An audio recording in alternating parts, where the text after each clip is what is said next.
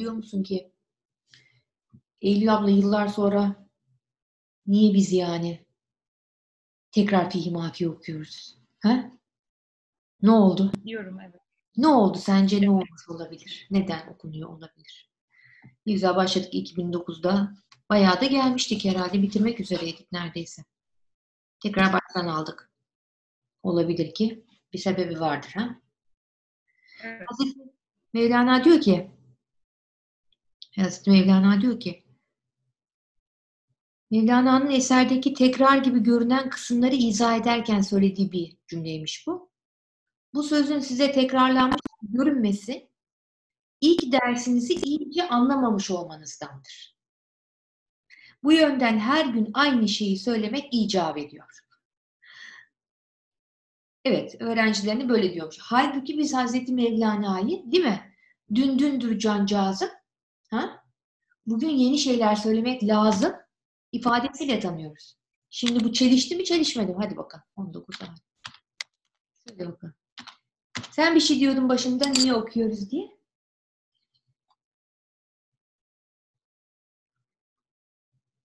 Kesildi mi? Yani hocam biz bunu bitirdik bu kitabı neredeyse. Evet. Ee, aynı şeyler tekrar tekrar söyleniyor ama yaşananlar farklı olduğu için biz o yeni şeyleri. Eski şeyleri yeni olarak mı duyuyoruz? Başka şekillerde mi anlıyoruz? Tabii zaten metin öyledir ya, öyledir ya Gadamer'in ünlü e, okuma teorisinde hani sen metni okursun, metin seni değiştirir. Metin seni değiştirdiği için sen onu okurken artık metin de değişmiştir. Çünkü metin de farklı algılanmaya, farklı anlam katmanlarıyla algılanmaya başlamıştır. Dolayısıyla tabii ki biz de metin bizi bir kere değiştirdi ve bir aleme saldı. Sonra gelip tekrar onun başına oturduğumuzda ne biz aynı kişileriz esasen ne fihi mafi aynı fihi mafihtir. Çünkü anlam katmanları şu an bize farklı görünecektir. Okuyan başka olunca satırlar başka anlamlar kazanacaktır. Ama tabii en düz anlayacağımız şey buradan yani sen bir şeyi anlamazsan o şey sana o laf sana tekrar gelir değil mi? Eskilerden büyüklerden meşhur laflar vardı. Oğlum insana laf bir kere söylenirdi yani. Ama tabii biz o dereceye eremediğimiz için lafı birkaç kere duymamız icap ediyor. Onu ta ki uygulama haline getirinceye kadar birkaç kere duymak gerekiyor. Güzel de oluyor. İşi de sağlam yapmak lazım diye düşünüyorum. Şimdi fihi mafi okuyacağız inşallah. Benim şu an elimdeki Meliha Ambarcıoğlu'nun, Meliha Ülker Ambarcıoğlu'nun. Sende de o var mı? Evet. Var. Tamam. Metin mevcut. Metin PDF olarak sende de var. Çok güzel. Fihi mafi aslında Arapça bir e, ibare ama eser Farsçadır. İçin içi, özün özü, daha da içi gibi anlamlara geliyor. E, Ve burada olması e, enteresan Farsça bir metin çoğunlukla. Altı fasıl hariç neredeyse tamamı Farsça olan bir metin. Başlangıcı için içidir. Ama bana öyle geliyor ki mesela Mesnevi 6 cilt e, onu okuyorum. Çok zevk alıyorum. E, şerh ediyoruz. Birlikte okuyoruz. Fihi mafi o kadar yaygın, bir hacme sahip değil. O kadar çok lafız yok içinde. Daha e, böyle yoğunlaştırılmış bir eser ve sanki hepsinin özü gibi. Hazreti Mevlana'nın bütün düşünce sisteminin özü gibi bir eser olarak hissediyorum onu. Aynı zamanda bunu asrıyla yorumlayacak olursak 13. e, yüz- yüzyılın Hazreti Mevlana'nın içinde bulunduğu yüzyılın da temel meselelerini özetleyen bir eser. Hem tarihi açıdan e, hem tasavvufi meseleler açısından hem ortaya koyduğu çözüm önerileri bakımından fihi mafi o dönemin de özünü bize veren bir eserdir. Efendime söyleyeyim. Tabi Hazreti Mevlana'nın bu eseri ortaya koyuşu e, hayatının son 10 yılına tekabül ettiği söyleniyor.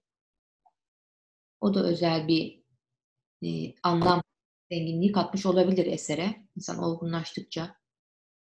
Herkes böyledir yani. Her şey her iş olgunlaştıkça daha farklı bir renge bürünür, daha farklı bir kıvama gelir. Bu eserde ben naçizane bunu hissediyorum.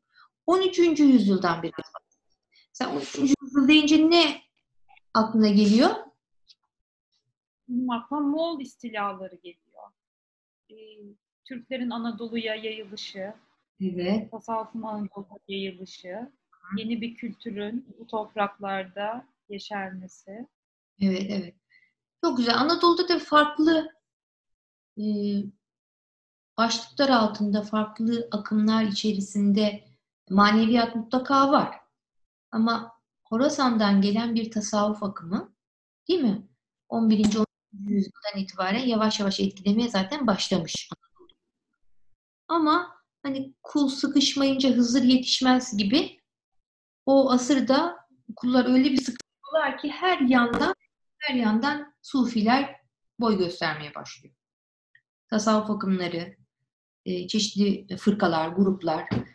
Mesela Anadolu'nun bir arada e, huzur içerisinde, birlik içerisinde yaşamasını e, temin edebilmek bir anlamda. Çünkü tekkeler kuruyorlar, ribatlar kuruyorlar.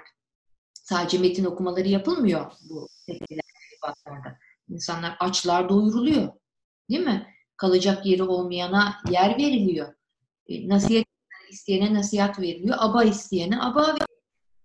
Üstelik insanın e, karnını doyurması, gönlünü doyurması ne kadar önemliyse bir topluluk içerisinde anlamlı bir pozisyonda yer alması ve işe yaradığını hissetmesi de değil mi?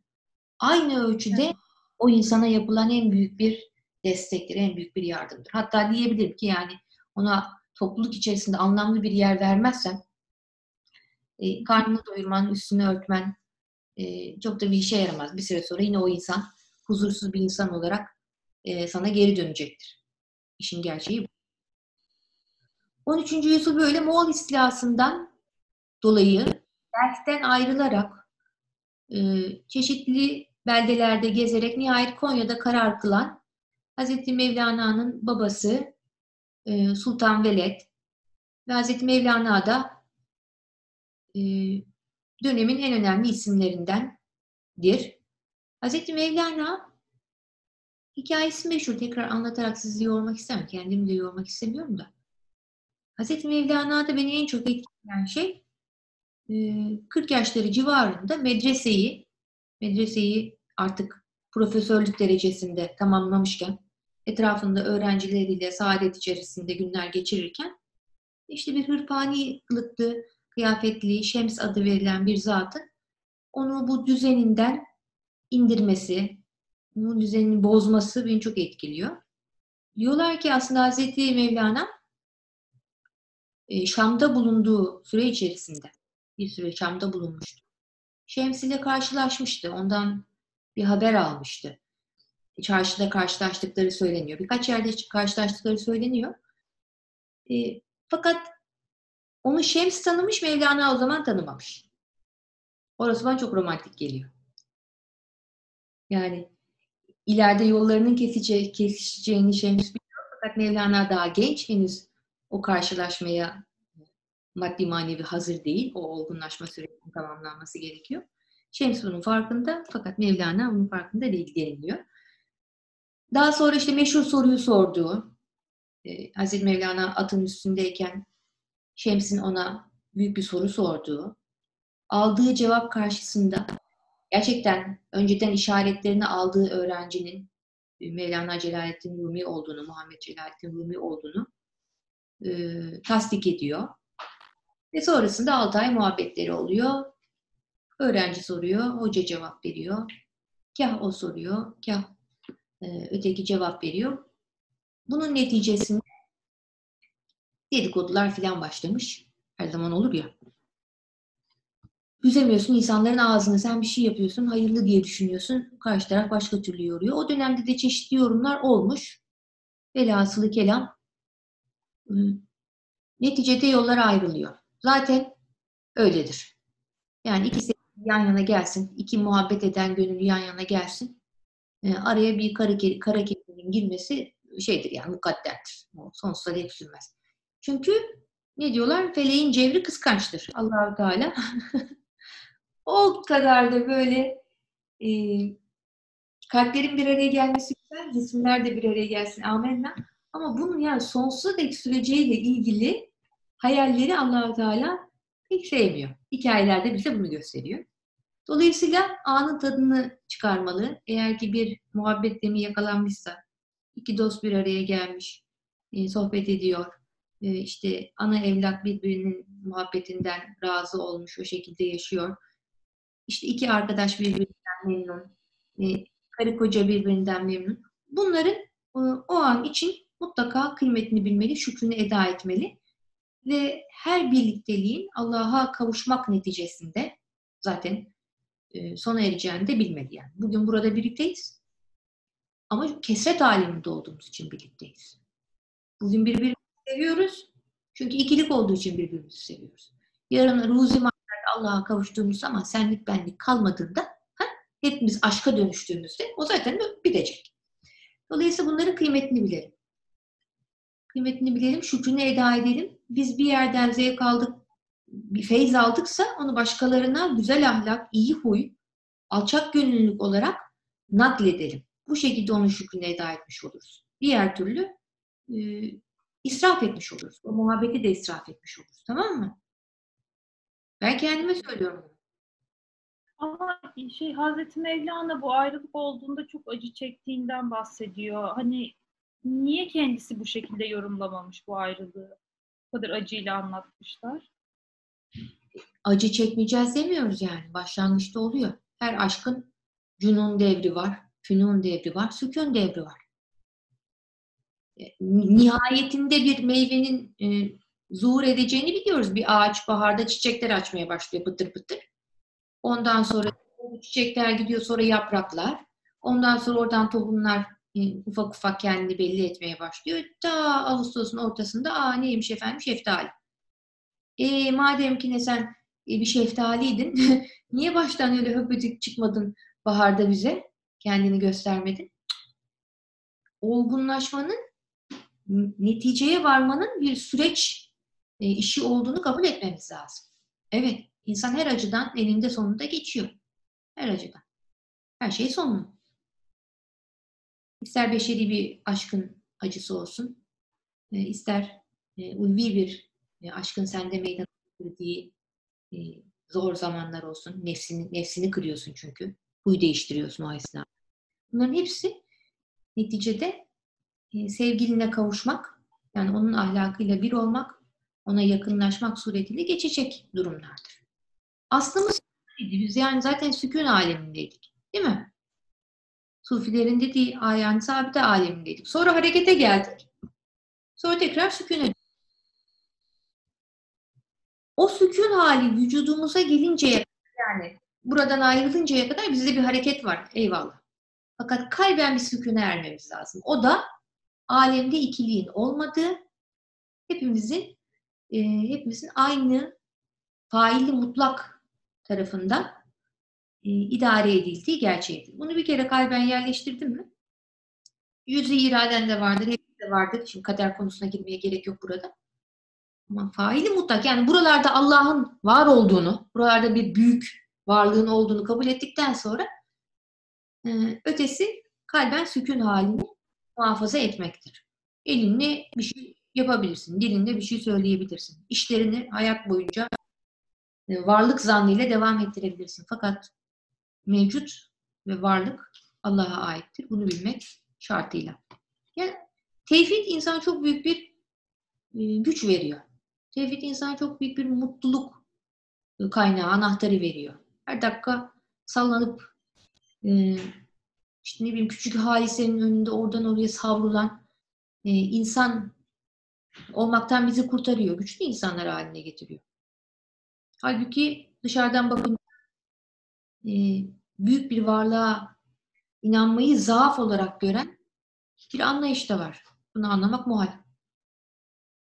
Peki. Ne diyorduk? Nerede kalmıştık?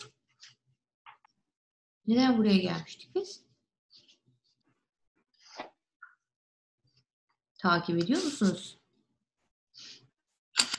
Asırdan bahsettik. Hazreti Mevlana'nın ne kadar zorlandığından bahsettik. Şems'in gidişinden sonra. e, bir sevgili ötekinden ayrılıyor da oturuyor şiirler yazıyor, ne bileyim e, filmler çekiyor, anıtlar yapıyor, heykeller dikiyor değil mi? Neler oluyor yani? Küçük latif bir beşeri aşkın insana kazandırdığı muktesebata bakarsan ilahi sevgiliyi anlatan bir mürşidin ardından onun Hazreti Mevlana'nın o kadar yanması ve koskoca bir mesneviyi ortaya koyması yadırganmamalı. Değil mi? Evet. Yadırganmamalı. Onun da bir derdi olmuş. Anlatmış yani. Biraz ben de zorlandım diyor. hani sükûne erinceye kadar o varlığın kendisini yok edinceye kadar çektiği acıyı ama acıyı insanlığa faydalı bir ürüne dönüştürmüş. İşte mesele o. Hepimiz bir şeyler yaşıyoruz. Mesele o ki yaşadığımız bu zorluklardan, bu kendi cüzi kıssalarımızdan insanlığa ne hisse çıkarabiliyoruz? Hazreti Mevlana'nın hissesi oldukça büyükmüş. Altı cilt mesnevi de kazandırıyor. Bu değişimini özellikle vurguladığı, ben öyle görüyorum. Kur'an ahlakını ve Hazreti Peygamber'in sünnetini çeşitli e, hikayeler, kıssalar içerisinde bize naklettiği bir eserdir. Çok etkileyici. Bir de ondan sonra fihi mafiyimiz var. Rubayiler var. Hazreti Mevlana'nın ortaya koyduğu bir başka eser. Onlar da okunabilir. Onlar çok daha ağır tabii ki. Ee, biraz daha farklı bir tarzı var rubayilerinin. Fihi mafih böyle. Çünkü fihi mafihte özellikle biz neyi arayacağız bu okuyuşumuzda? Bu da önemli. Nasıl Hazreti Mevlana fi mafiyi ortaya koyduğu dönem ve insanlar Moğol istilasından dolayı durmadan değişip duran siyasi, iktisadi, sosyal düzen e, dolayısıyla bazı cevaplara ihtiyacı var. Değil mi? Bazı cevaplara ihtiyaç duyduğu bir dönemde. Yine dönemde yaşayan Yunus'u düşün. Asrın biraz daha ilerleyen zamanlarında. O da kıtlık o da sevgilisini kaybetti hikayeye göre, nakledilenlere göre. Niçin Allah'ım diye sorduğu bir dönemde. Niçin Allah'ım, neden bunlar bizim başımıza geliyor diye sorduğu ve kendince Yaradan'la bir e, çatışmaya girdiği dönemde e, kendisindeki cevapları buldu. Hazreti Mevlana'nın asrı da, içinde bulunduğu asır da insanlığın sorduğu bir dönem yani. Taş taş üstünde kalmamış. Moğol diye bir adam çıkmış.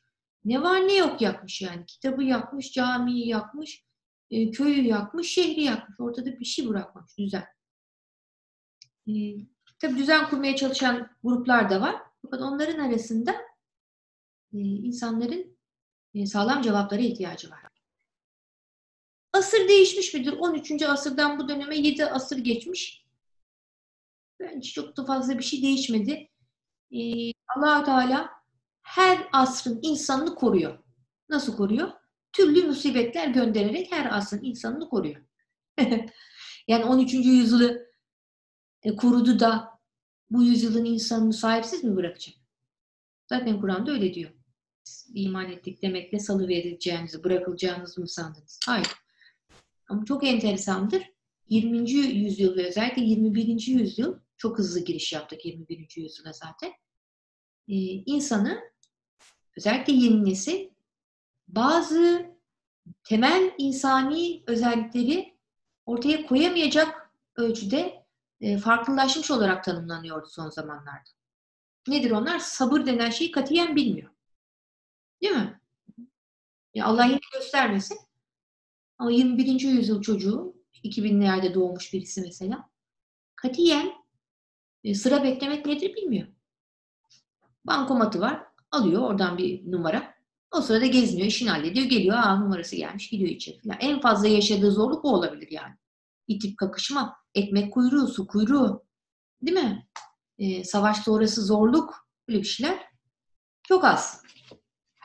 Özellikle gelişmiş ülkeler nazarından bakıldığında durum böyle. Tabii ki. Gelişmeye çalışan ülkeler için daha farklı olabilir. Fakat genelde ilmi makaleler o açıdan yazıldığından, o bakış açısıyla yazıldığından. Fakat neticede çoğunluk dünyanın, ben de öğretmenlik yaptığım yıllar içerisinde buna şahit oldum. Ee, çok insan denen varlık yüzyıllardır belli özellikleri sergilemesiyle tanınır, bilinir. Kutsal kitaplarda da insanlarla ilgili tanımlar bu şekildedir. Fakat dönemin insanı bunları göstermekte zorlanıyor. Dedik ki bu asır gitti, kaybettik bu çocukları. Tak diye bir virüs kardeş geldi. Bir şey. Bilmiyoruz, görmedik, etmedik. Allah da hani çok yakın e, şey yapmasın. Yakinen herkese belli bir mesafede tutsun onu diyeyim yani. Biz onu çok e, şey yapamadık ama birdenbire dünyayı bir ayar çekti. E şimdi o hiçbir zorluğu kolayına kabullenmeyen genç nesil bizleri de katalım işin içine. Hani illa teenage olmaya gerek yok. 16-17 yaşında olmaya gerek yok. Hepimiz bir hizaya çekildik. Evet. Dediğimiz şeyleri... Peki hocam, pardon.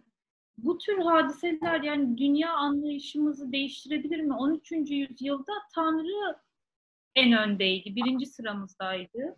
Hani varlık anlayışımızda, bilgi anlayışımızda bugün hani manevi şeyler bilgi anlayışımızda çok alt sıralara denk geliyor. Hani bunu dönüştürebilir mi böyle bir hadise? Evet. Çok çok çok güzel bir soru.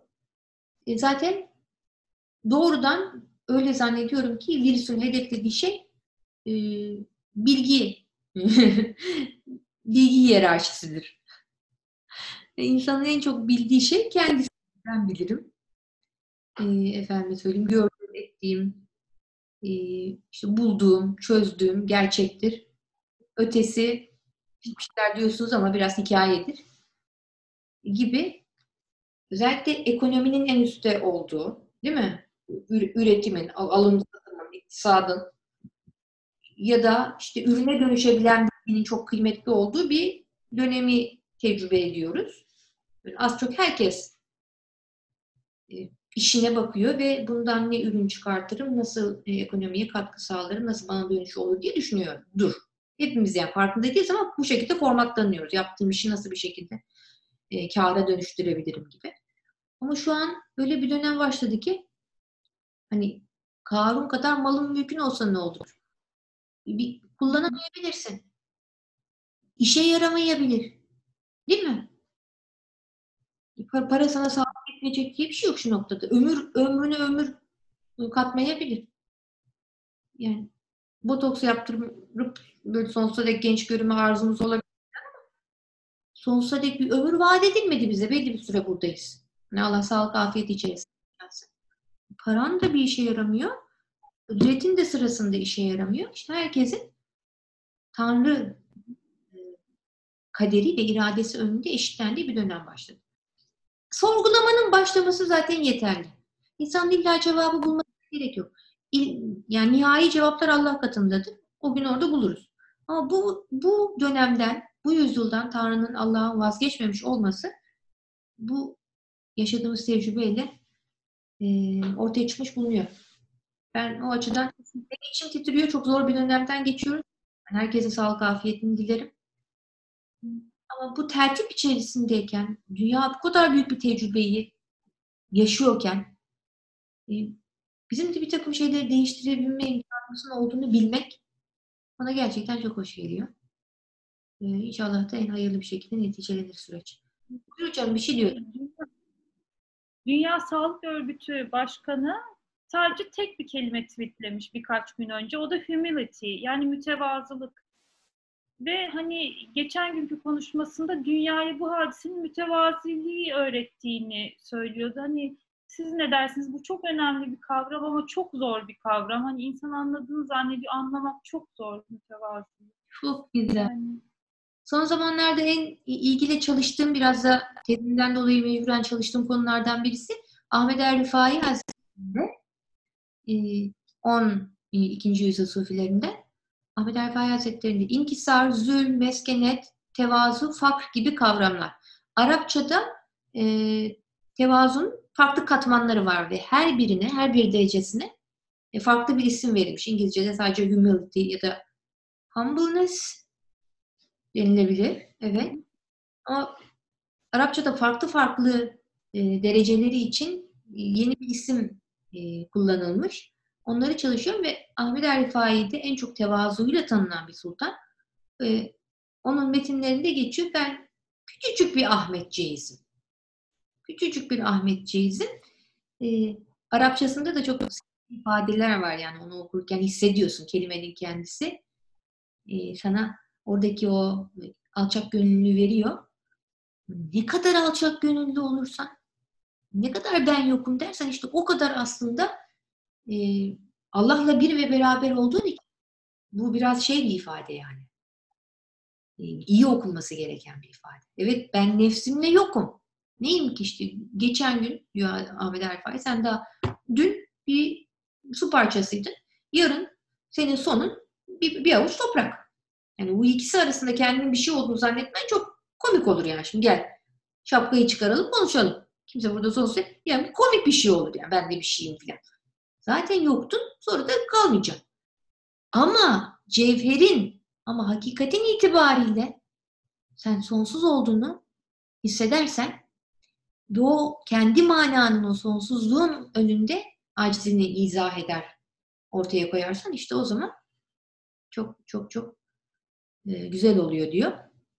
Bir örnek vermek istiyorum kendi hayatımdan. Bir gün böyle lisede derse girdiğim dönemde kapıdan çıktım ama öyle güzel şeyler konuşmuşuz ki e, sınıfta hani böyle çok huzurla, çok böyle Allah'ımdan emin böyle çok rahat bir şekilde çıktım kapıdan dışarı. Öğrencilerle güzel bir dersi yapmış olmanın şükrünü hissediyorum. Öyle bir şeyler içinde. Kapıdan çıktım.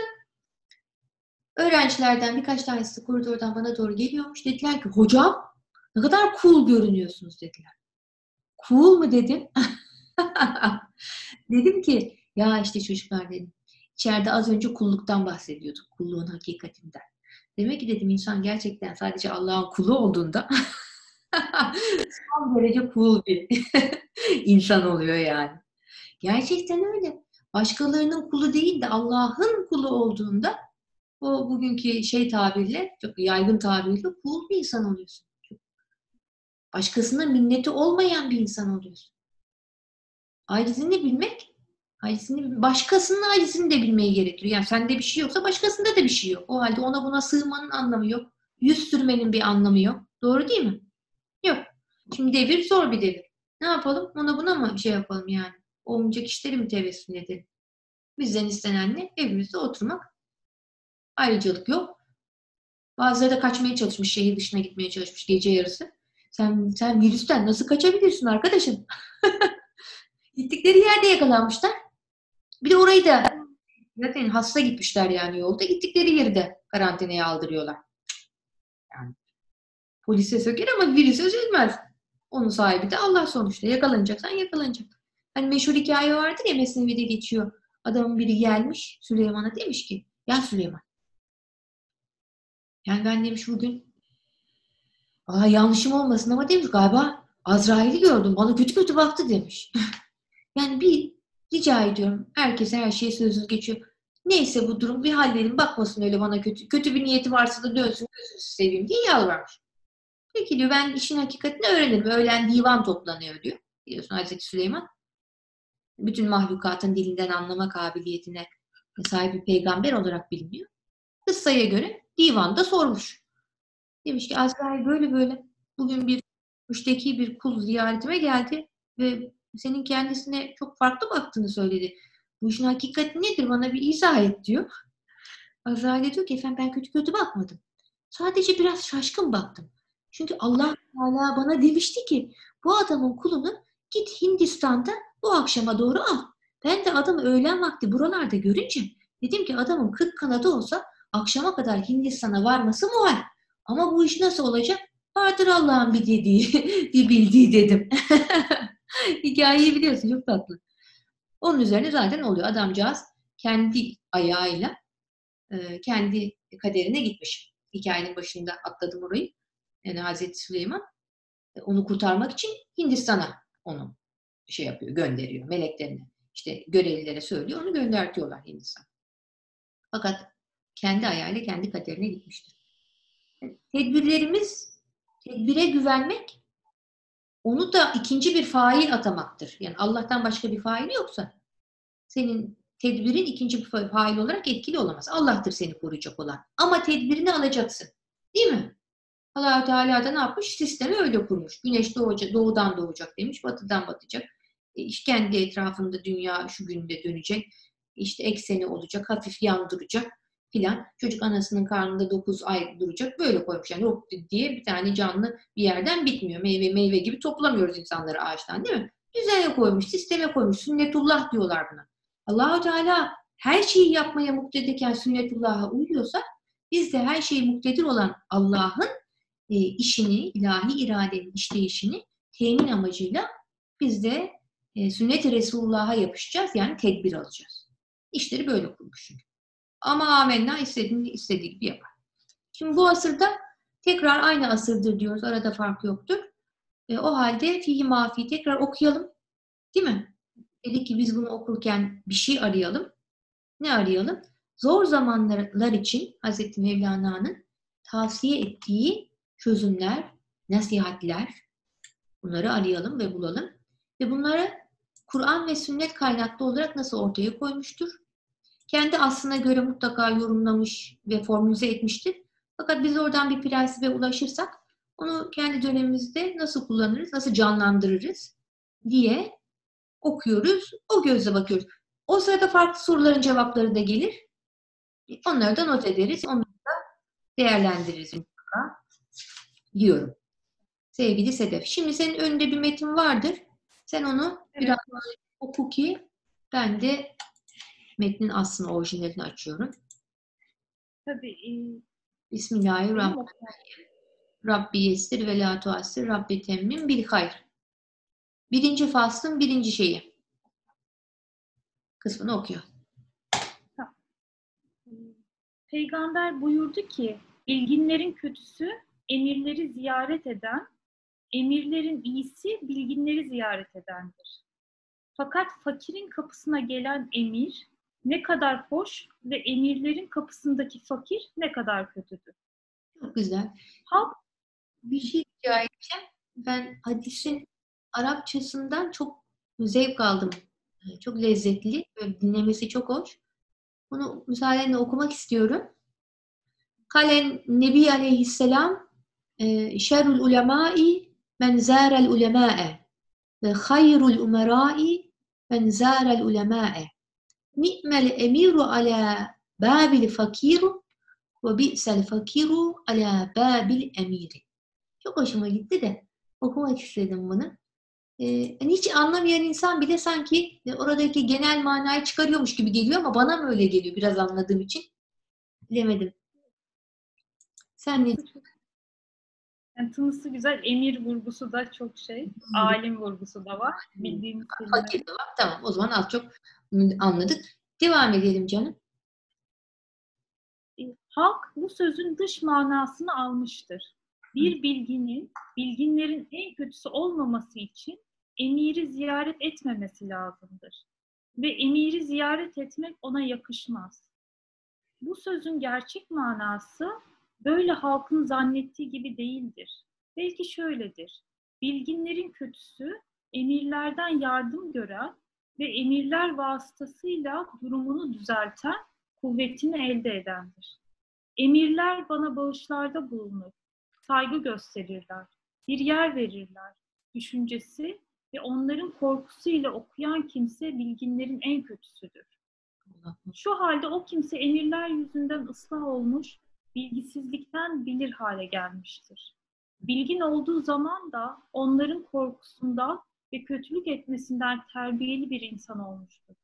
Bütün hallerde ister istemez bu yola uygun olarak yürümesi gerekir. İşte bu yüzden görünüşte ister emir onu görmeye gelsin, isterse o emiri görmeye gitmiş olsun, o ziyaret eden emir ise ziyaret edilen olur. Çok güzel. E, bu bana şeyi hatırlattı. Hazreti Peygamber Aleyhisselam selamı öğretendir denilir. Değil mi? Önce selam, sonra kelam. Müminler birbirlerine önce selam verirler, sonra kelam ederler, konuşurlar. İşin adabında bu vardır. Bize önce selam vermeyi öğreten kimdir? Hazreti Peygamber Aleyhisselam. Ondan öğrendik selam vermeyi.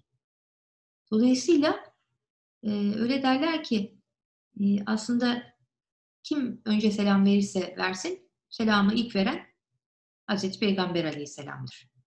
Bunu hoca öğrenci ilişkisine uyarlayacak olursan e, işte öğrenci bir şey yapmış olabilir ama aslında onu öğreten hoca olması sebebiyle aslında yapan yine o hocadır.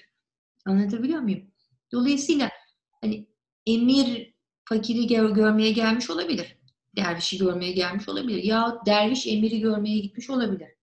Ama burada esas olan e, emirin fakirin kapısına gelmesidir. Dolayısıyla her türlü ziyarette netice budur.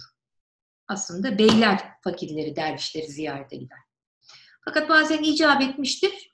E, işte manevi sultanlar da e, dervişlerinin yanına gelmiştir. Onlara destek olmak için. Fakat manada dışarıdan bakıldığı gibi değildir hadise. Manada aslında ziyaret eden ne? E, muhtaç olan, yine ihtiyacı olandır. Birisinin kapısına gitmek her halükarda e, istemek anlamına geliyor. E, özellikle ilk dönem sufilerinin vurgularına baktığımızda çok enteresan bir şekilde bu konu üstünde durmuşlar. Ben sadece Ahmet Er Rifai'den öncelikle bunu duyduğum için ilk dönem sufilerinde gördüğüm zaman hani onun da kaynaklarını görmüş gibi oluyorum, takip ediyorum.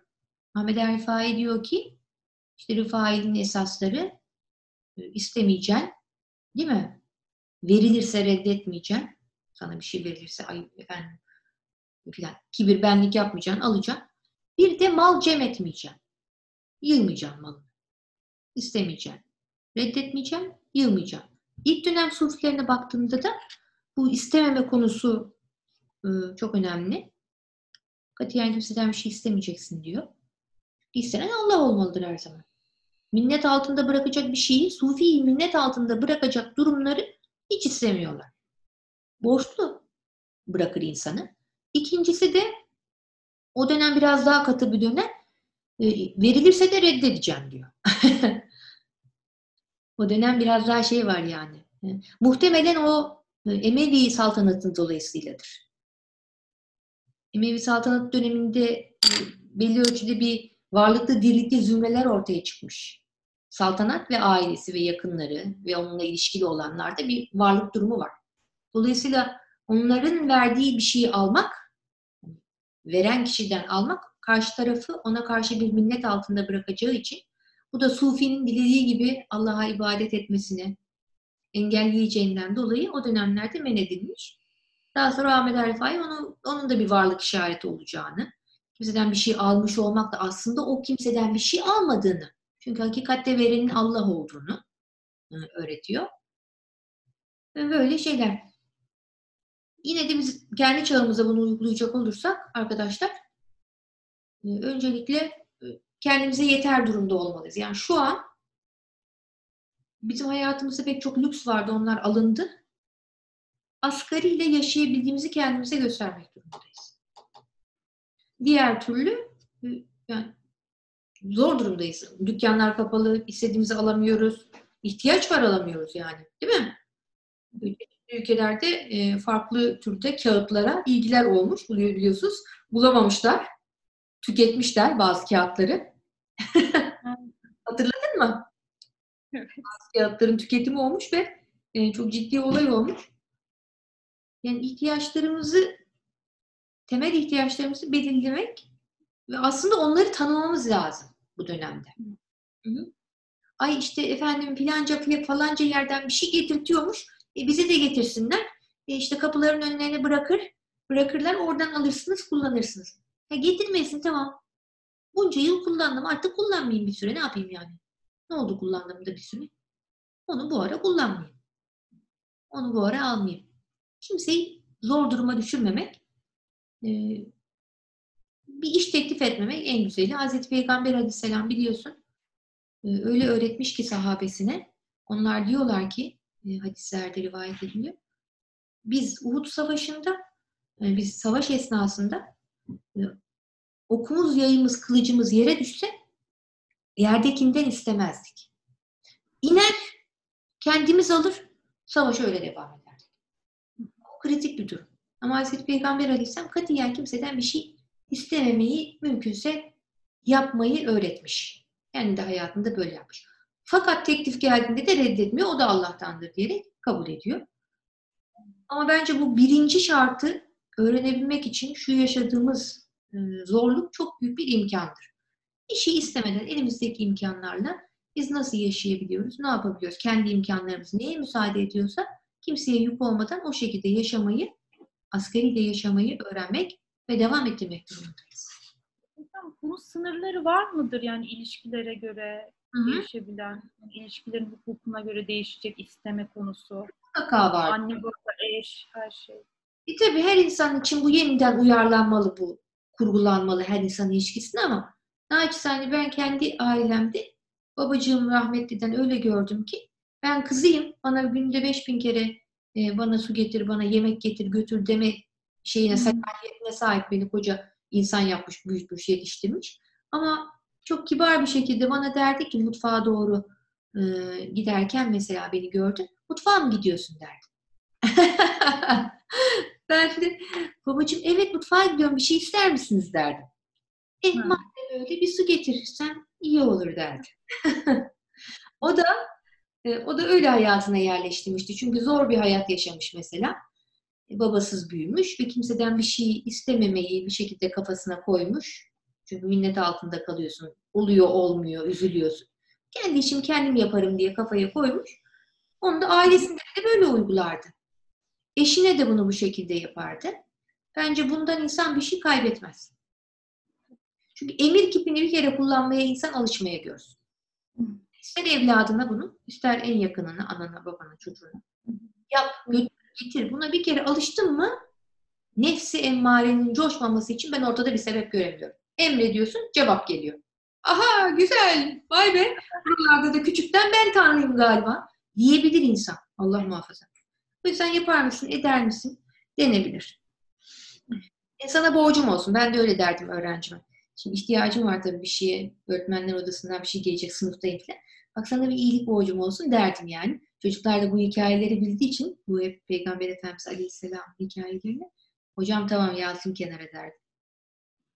Olur öyle. Mümkünse bir insanı da e, kendimizden bizden bir şey talep edecek duruma düşmememiz lazım. Gözünün içine bakıp anlamamız lazım. Cömertlik budur diyorlar. Değil mi? Bir insan sana gelip halini anlatıp şey yaptıktan sonra artık ona cevap vermemek zaten şeydir yani. insafsızlıktır. En güzeli o insanın halinden anlayıp ona ikram etmek. İşte böyle bir isteğiniz var mı diye sormak. Büyükleri mutlaka aramak. Arkadaşlar bu dönemde çok önemli bu yani. Aman elimizden geldiğince her gün bir büyüğün gönlünü alıp aramak. ihtiyacı varsa yetişmeye çalışmak.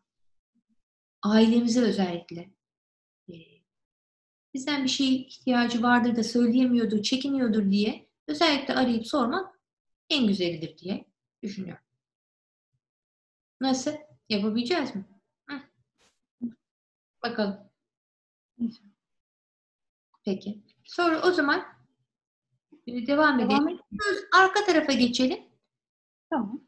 Biraz tercüme beni zorluyor. Sözlere uygun olmamakla diye başlıyor. Orayı okuyabilir miyiz? Bu sözlere uygun olmamakla beraber aklıma şu ayeti tefsir etmek geldi. Madem ki aklıma öyle geliyor, öyleyse söyleyelim gitsin. Ulu Tanrı, ey peygamber elinizde bulunan esirlere dedi ki, Yüce Tanrı kalbinizde hayır bulunduğunu bilirse, hı. sizden alınandan daha iyisini size verir. Sizi yarlığa, Allah yarlığacı, bağışlayıcıdır buyuruyor. Allah bağışlayan esirgeyendir diyor. Bu ayet ne kadar ne kadar ümit vaat ediyor değil mi? Sizden alınandan daha iyisini size verir. Her şarta uygulanabilecek bir hükümdür bu. Her şarta. Yani insan neyi kaybederse Allah e, o alınandan daha iyisini vereceğini müjdeliyor. Bak. Ay ay ay ay ay ne kadar güzel. O halde şu an bir zorluk yaşıyoruz ama bu zorluk bizden pek çok şey aldı. Fakat aldıklarına nispetle çok daha şey, bize farklı bir hayat, farklı bir güzellik lütfedecek. Bilemiyoruz nasıl olduğunu ama alınandan daha iyisini size verir. Sizi üstelik bu şey dönemde e, zorlu dönemde yaptıklarınızdan dolayı da bağışlar. Çünkü Allah böyledir. Allah bağışlamayı sevendir. Bu çok müjdeli bir ayettir. E, pek çok insan için teselli olmuştur. Tarih boyunca İslamiyet'in ilk günlerinden itibaren bize de olsun inşallah. E, şimdi bir sıkıntı içindeyiz ama bugünler geçecek Allah'ın izniyle ve e, bildiğimizden daha hayırlı, daha güzel bir dönem başlayacak. Her şeyin, her şey esasen böyle. Hani ölüm en kötüsüdür diye düşünüyor insan. Ama zaten ölümde gerçekten mümin olan insan için bir idrak seviyesinden e, sıyrılıp bir başka idrak seviyesine yükselmek. Belli bir süreci tamamlayıp ondan daha e, yüksek bir idrak sürecine başlamak gibi anlamlara geliyor. Güzel. Ama bilemediğimiz için korkuyoruz tabii netice gidip gelmedik. Hani gidenler de anlatmıyorlar, bir şey söylemiyorlar. Gelip de arada bir şey diyen yok yani. Değil mi? Birçok gidenin her biri memnun ki yerinden diyor Yahya Kemal. Birçok seneler geçti, dönen yok seferinden. Yani herkes gitti, herkes memnun yerinden ki gelen giden yok. Ama ama bilmediğimiz şey olduğu için insan için böyle bir korku oluyor. Kenar Faide diyor ki yani insan da birkaç kere hani hayatı boyunca birkaç kere ölüm denen şeyi yaşasaydı ondan da korkmazdı diyor. bir tane olduğu için ondan böyle bir şey oluyor diyor. Neyse e, bizde İslam dininde e, şey değildir. Ölüm öyle korkulan bir şey değildir. Ama talep edilen de bir şey değildir. Mümkün olduğu kadar yaşamak, nefesi bol tutmak, Allah'ın isimleriyle burada buluşulduğu için dünya hayatının bereketlenmesi, uzaması talep edilir. Geleneğimizde böyle dualar edilir. Yani Allah size de bize de afiyet ve bereketli uzun bir ömür nasip etsin diliyorum. Hizmetle, başkalarına yardımla. Evet. Bundan sonrasında ne diyor? Bu ayetin inişinin sebebini açıklayacak şimdi. Tabii biz böyle konuştuk ama bu ilk bizde çağrıştırdıklarıydı bugün itibariyle. Şimdi neymiş bakalım sebebi? Mustafa kafirleri kırmış, öldürmüş, mallarını ganimet olarak almış, birçoklarını esir edip ellerini ayaklarını bağlamıştı. Amcası Abbas da bunlardan biriydi. Esirler bağlar içinde aciz ve düşkün bir halde ağlayıp sızlıyor ve kendilerinden ümitlerini kesmiş kılıç ve ölümü bekliyorlardı. Mustafa onlara bakıp güldü. Bunun üzerine işte gördün mü onda beşerlik var, bende beşerlik yoktur diye iddia etmesi doğru değildi. Bizlere bakıyor ve bizleri bu bağlar içinde kendi esiri olarak gördüğü için tıpkı nefislerine yenilen insanların düşmanlarını yendikleri ve onların kendileri tarafından yok edilmiş olduğunu gördükleri zaman sevinip, sevinçlerinden oynadıkları gibi seviniyor ve memnun oluyor dediler. Zanna bak zanna. Hemen insanların kaşına gözüne bakıp zanda bulunuyoruz ya. Her devirde varmış bu demek ki Hazreti Peygamber'e de zanda bulunmuştu. Buyur canım. Ee, Mustafa, Mustafa Hazreti Peygamber onların içlerinden geçen bu şeyi anlayıp buyurdu ki Haşa ben düşmanları esirim ve benim kahrım kahrıma uğramış ve sizleri de zarar etmiş olarak gördüğüm için gülmüyorum. Sır gözüyle bir kavmi cehennemden külhanın ocağından ve kinle kararmış bacadan bağlar ve zincirlerle çeke çeke zorla cennete ve ölümsüz bir gül bahçesine götürdüğüm halde onların bizi bu tehlikeli yerden o güven içinde olan gül bahçesine niçin götürüyorsun diye bağırıp ve dua ettiklerini gördüğümden gülüyorum. Bununla beraber siz şimdilik böyle bir görüşe sahip olmadığınızdan dolayı bu dediğini anlayamaz ve açıkça göremezsiniz. Eyvallah. Hani hadisede Hazreti Peygamber Aleyhisselam e, savaş esirleri arasında amcası da var. E, o esirlerin ellerini ayaklarını bağlıyor ve onlar işte bir yerden bir yere nakledilirken onları görüyor ve tebessüm etmiş. Hani gülmüyor fakat bir tebessüm ediyor. Bunun üzerine amcası Abbas da tabii yakınlığın verdiği şeyden de istifade ederek bak senin için merhametli demişlerdi. Ee, şöyle güzeldir, böyle ahlaklıdır demişlerdi ama bak sen bizim bu aciz halimizi görüyorsun. Her insan gibi sen de bize güldün diyor. Böyle deyince Hz. Peygamber aleyhisselam ben sizi bu yani kahrettim, şu hallere düşürdüm diye gülmüyorum.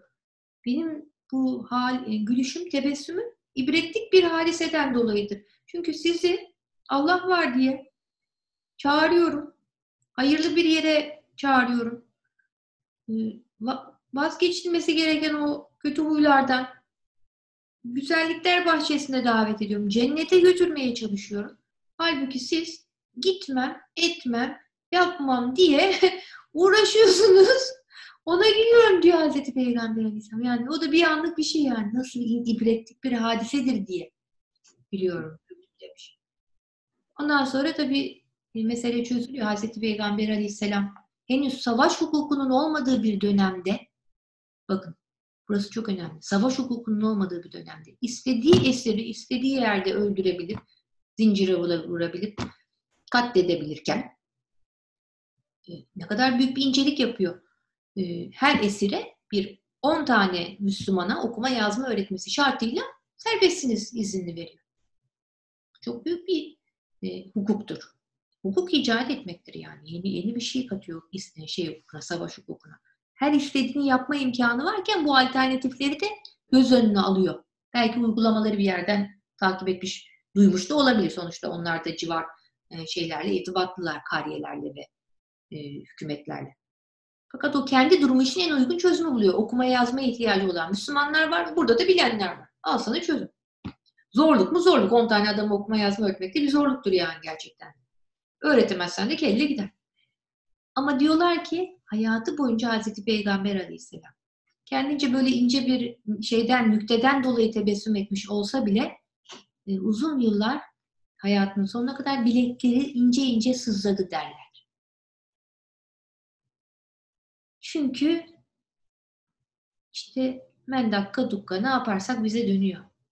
Böyle. Hazreti Peygamber kendi hayatında bunu bu şekilde tecrübe etmiş, bize de bu şekilde nakledilmiş. Ona göre, ona göre hangi şartlar altında olursak olalım, temeldeki prensibimiz, insanlarla olan temel prensibimiz incelik, letafet, zerafet üzerine olmalı. Herkesin anlayışı da farklıdır latif, zarif olma anlayışı. Şimdi Anadolu'ya gidersen çek bir tabur ederler. İnceliktir. Tamam mı? İstanbul'a gelirsin orada derler ki efendim e, servis alır mısınız? Filan gibi. Başka değişir orada. Ne bileyim işte selamünaleyküm bir yerde işte kibarlıktır. Çünkü selam vermektir. Öbür tarafta işte merhaba başka bir inceliktir. Efendim ne arzu edersiniz diye sorarsınız bir işte şehirliye. E ben şunu isterim, bunu isterim der. Bunu köylüye gidip söylersen tövbe bismillah der. Normal oluyor normal o bana normal gel der yani. Kabalıktır. Yani bu kadar ince davranmak oranın insanına kabalıktır. Tamam mı? O halde yine bir şey daha söyleyelim. Zerafetin en önemli tarif tariflerinden bir tanesi şu. Karşı tarafı tekellüfe, yapmacıklığa sevk etmeyecek bir incelik ve zarafet işte o gerçek zarafet. Eğer bunda haddi aşırırsanız karşı tarafı da kibar olmaya ve zarif olmaya daha yani hatta öyle bir sevk edersiniz ki ona kaba olduğu hissini uyandırmış olursunuz. Bunu yapmak asıl kabalıktır. Allah bizi bundan korusun. Tabii olmak, samimi olmak ama kalp kırmayacak bir şekilde hareket etmek bize bir ölçü olmalıdır. Yapılabiliyor. Bu kadar da Allah yani zeka vermiş herhalde onunla e, sırf akşamları e, video oyunlarında e, derece alalım diye vermemiş yani onu. İnsan ilişkilerinde derece alalım biraz da. Uygun, uygun laflar ve çözümler geliştirelim. Çok kolay, çok kolay bazı şeyler. Tam sinirlendiğin anda aklıma bir şey geldi deyip çık odadan dışarı eline yüzüne su vur. Tamam mı? Git en sevdiğin şarkıyı dinle söyle. Hava al gel. Bitti konu bitti o anda. Ama var mı sen misin bana bunu söyleyen? Ben de sana bunu söylerim. Ben de sana bunu yaparım. Heh güçlüyüm. Sen şimdi bak elime düştün bugün. Ben de sana yapacağımı bilirim. Değil mi? Bunlar insana yakışmayan ama insanın çok da e, rahatlıkla yapabileceği şeyler Allah korusun. Efendim Ulu Tanrı buyuruyor ki ey esirler buradan devam edelim. Siz önce asker, burası değil mi? Siz önce askerler topladınız. Kendi mertliğinize Tamam. Pehlivanlığınıza, kuvvet ve kudretinize tamamen güvendiniz. Kendi kendinize biz şöyle yapalım, Müslümanları şöyle kıralım, böyle yok edelim dediniz. Ya. Kendinizden daha kudretli bir kudret sahibi olduğunu göremediniz ve kendi kahrınızın üstünde bulunacak bir kahredici tanımıyordunuz. Böyle olması için ne kadar çalıştınız ve ne kadar ne kadar tedbirler aldınızsa hepsi aksine oldu. Şimdi korku içinde olduğunuz halde yine tövbe etmediniz. Ümidiniz yok ve üzerinizde kudret sahibi birinin bulunduğunu görmüyorsunuz. Kuvvetli, kudretli ve şevketli olduğunuz zamanlar beni görmeniz lazım. Bana yenilmiş olduğunuzu biliniz ki işleriniz kolaylaşsın. Korktuğunuz zamanlar benden ümidinizi kesmeyiniz. Sizi bu korkudan kurtarmaya ve size güven içinde bulunduğunuzu duyurmaya kudretim vardır. Ulu Tanrı geceyi gündüze katar, gündüzü geceye çevirir. Ölüyü diriden ve diriyi ölüden çıkarır. Buyurulduğu gibi beyaz inak, inekten siyah ineği vücuda getiren, siyah inekten beyaz ineği de vücuda getirir. Bunun için esir bulunduğunuz şu halde benim hazır ve nazır olduğumdan ümidinizi kesmeyiniz ki ben de sizin elinizden tutayım. Çünkü kafir olanlardan başkası Allah'ın rahmetinden ümit kesmez buyurulmuştur. Allah. Tamam burada duralım. Şimdi e, ayet nasıl başlamıştı bu konuya başlarken? E, Allah sizden daha iyisini, sizden alınandan daha iyisini size verir. Sizi bağışlar, sizi esirger. Sonra yine 12. sure e, kafir olanlardan başkası Allah'ın rahmetinden ümit kesmez ayetine geldi. Bu dönemde de ben şöyle bakıyorum etrafınıza. Her dönemde esasen böyle. İnsanlar zorluk yaşadığı zaman iki türlü tefsir ediyorlar. E, ya Allah'ın hani kendilerine gaza gazap ettiği yahut e, işte bir şeyi yanlış yaptığı yani genel olarak ya da hani bir imtihan olduğu ikinci tefsir bir imtihana tabi tutuluyoruz inşallah bu da geçecek filan diyen ikinci tür insan oluyor. Birincisi hani bir şey yaptım cezaya uğradım. Cezaya uğramasına rağmen insani bir tefsir yapıyor orada. Allah'ın kendisine öfkesinin hala geçmediğini ve geçmeyeceğini ve bu nedenden dolayı da bir aralarının bozulduğunu. Bak başıma bu geldi. Bir daha da ben iflah olmam. Zaten diyerek ama öyle bir şey yok ki. Öyle bir şey yok. İnsan kendisi gibi düşünüyor Tanrı işte. Kendi ne kadarsa karşı tarafı da öyle düşünüyor ya. Her şeyde böyle. Tanrı değişikliği de böyle.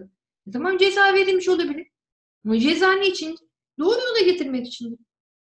Eğer e, işte bir takım hastalıklara şey değilse bir insan müptela değilse bir insanın bir insan ceza vermesindeki şeyi onun sevmesinden dolayıdır.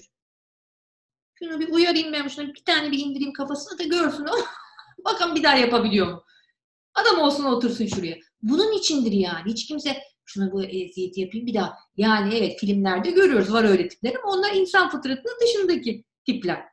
Film olsun diye çekilmiş yani. Gerçek insan böyle bir şey değil. İkinci türde var. Ee, hemen olumlu tefsire gidiyor. Ve diyor ki Allah'ım bunu bana imtihan olsun diye verdi. Ee, şimdi inşallah e, bunu geçmeye çalışacağım. E, şey yapacağım gibi. O da devamlı böyle bir şey aşmaya çalışıyor. Devamlı bir imtihanlar. Allah onu devamlı sınıf atlattırmaya çalışıyor gibi. Olacak bunlar yani işin tabiatında var. Sen iş kendi kendine yerinde duran bir yaşayıp da yerinde duran bir canlılık gördüm yani bitki büyüyor, hayvan yürüyor, insan hareket halinde.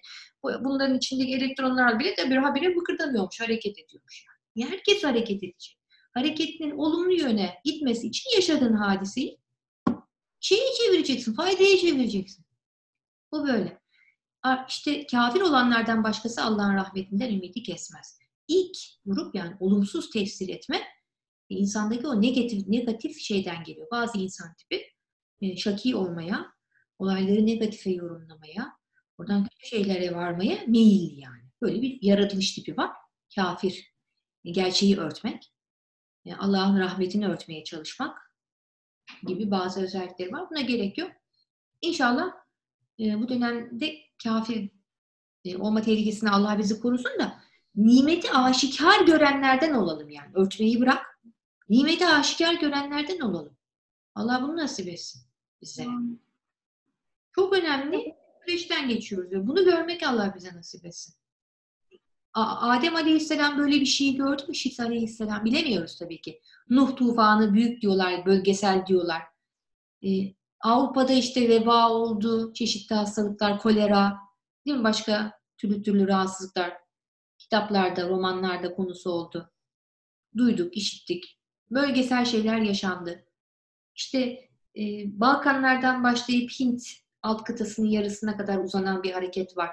E, Büyük İskender'in hareketi. O da bayağı büyük ama neticede Amerika diye bir kıta o dönemde bahsedilmiyor.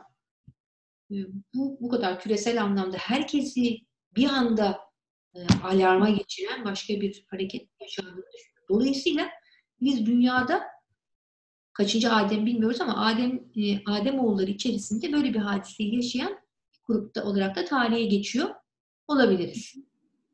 Benzeri yaşandıysa da ben şey yapamadım. Hani cahilim mazur görün ama hemen Çin'den yola çıkan bir virüs pıt İtalya pıt İspanya pıt Amerika oradan dön şurası diye hani bu hareketi tarih görmemişti.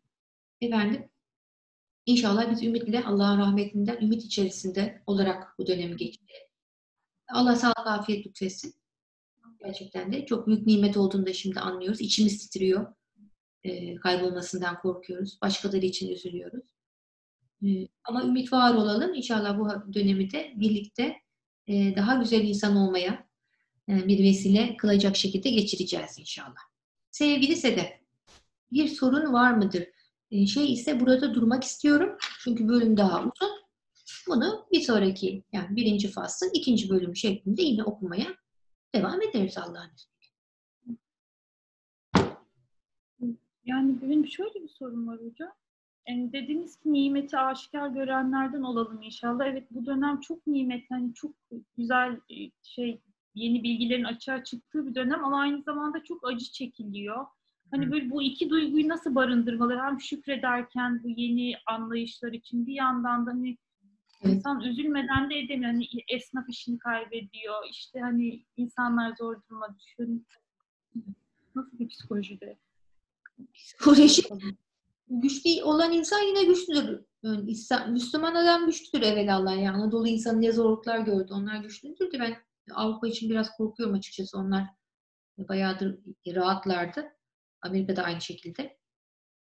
Ee, yine biz kendi kaynağımıza dönecek olursak Kur'an'da allah Teala sizin hayır gördüğünüz işlerde şer. Şer gördüğünüz işlerde hayır olabilir diyor. Tamam mı?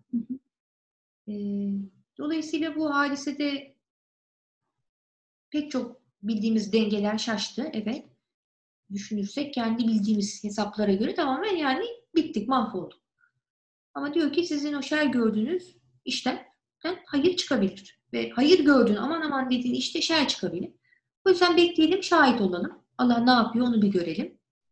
Bizim üstümüze düşen bir şey varsa birilerinin hayatını kolaylaştırmak. Onları yapalım.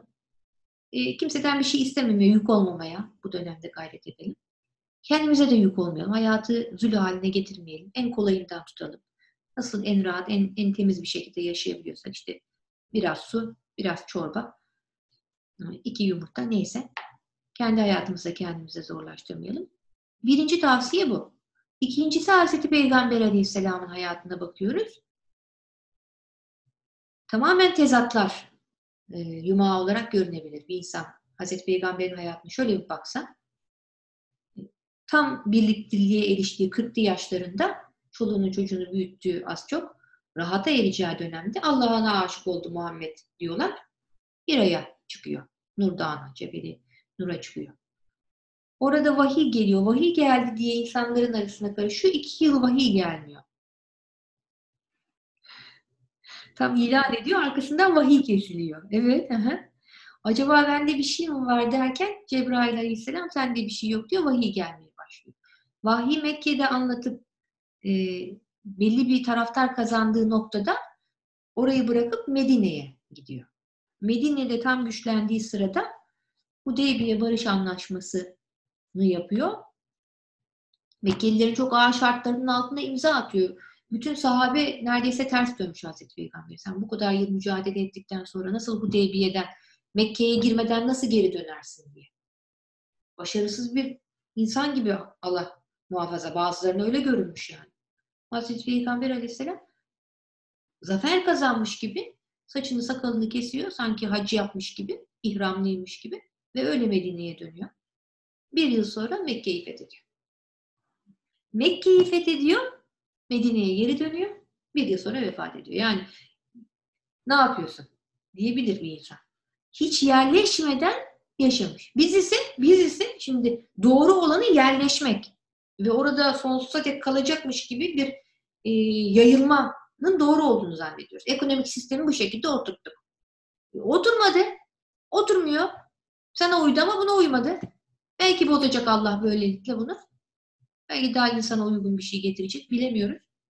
Ha? Bu borçların peşinde belki bütün sistem çökecek ve hepimizin borçları silinecek. Evet. belki bilgisayar sistemlerinin hepsi çökecek. Herkes sıfırlanacak. Bilmiyoruz ki. Dolayısıyla ha. ama en önemlisi sağlık. Ona dua edelim. Ötekiler bir şekilde su akar yatağını bulur. Olur evvelallah. Vazifelerimizi ihmal etmeyin. Ötesi yalan. Peki. Çok teşekkür ediyorum Sedefciğim. Ben çok zevk aldım. Fihi Mafi gerçekten kendisini çok farklı açacak bu defa. Öyle hissediyorum. Ee, sorularımızı hep akılda tutarak, bulduğumuz cevapları da not ederek ilerlersek daha faydalı bir okuma olur şekerim. Hayırlı görüşmek üzere. Şimdi ben bunu buradan şey yapıyorum. End meeting.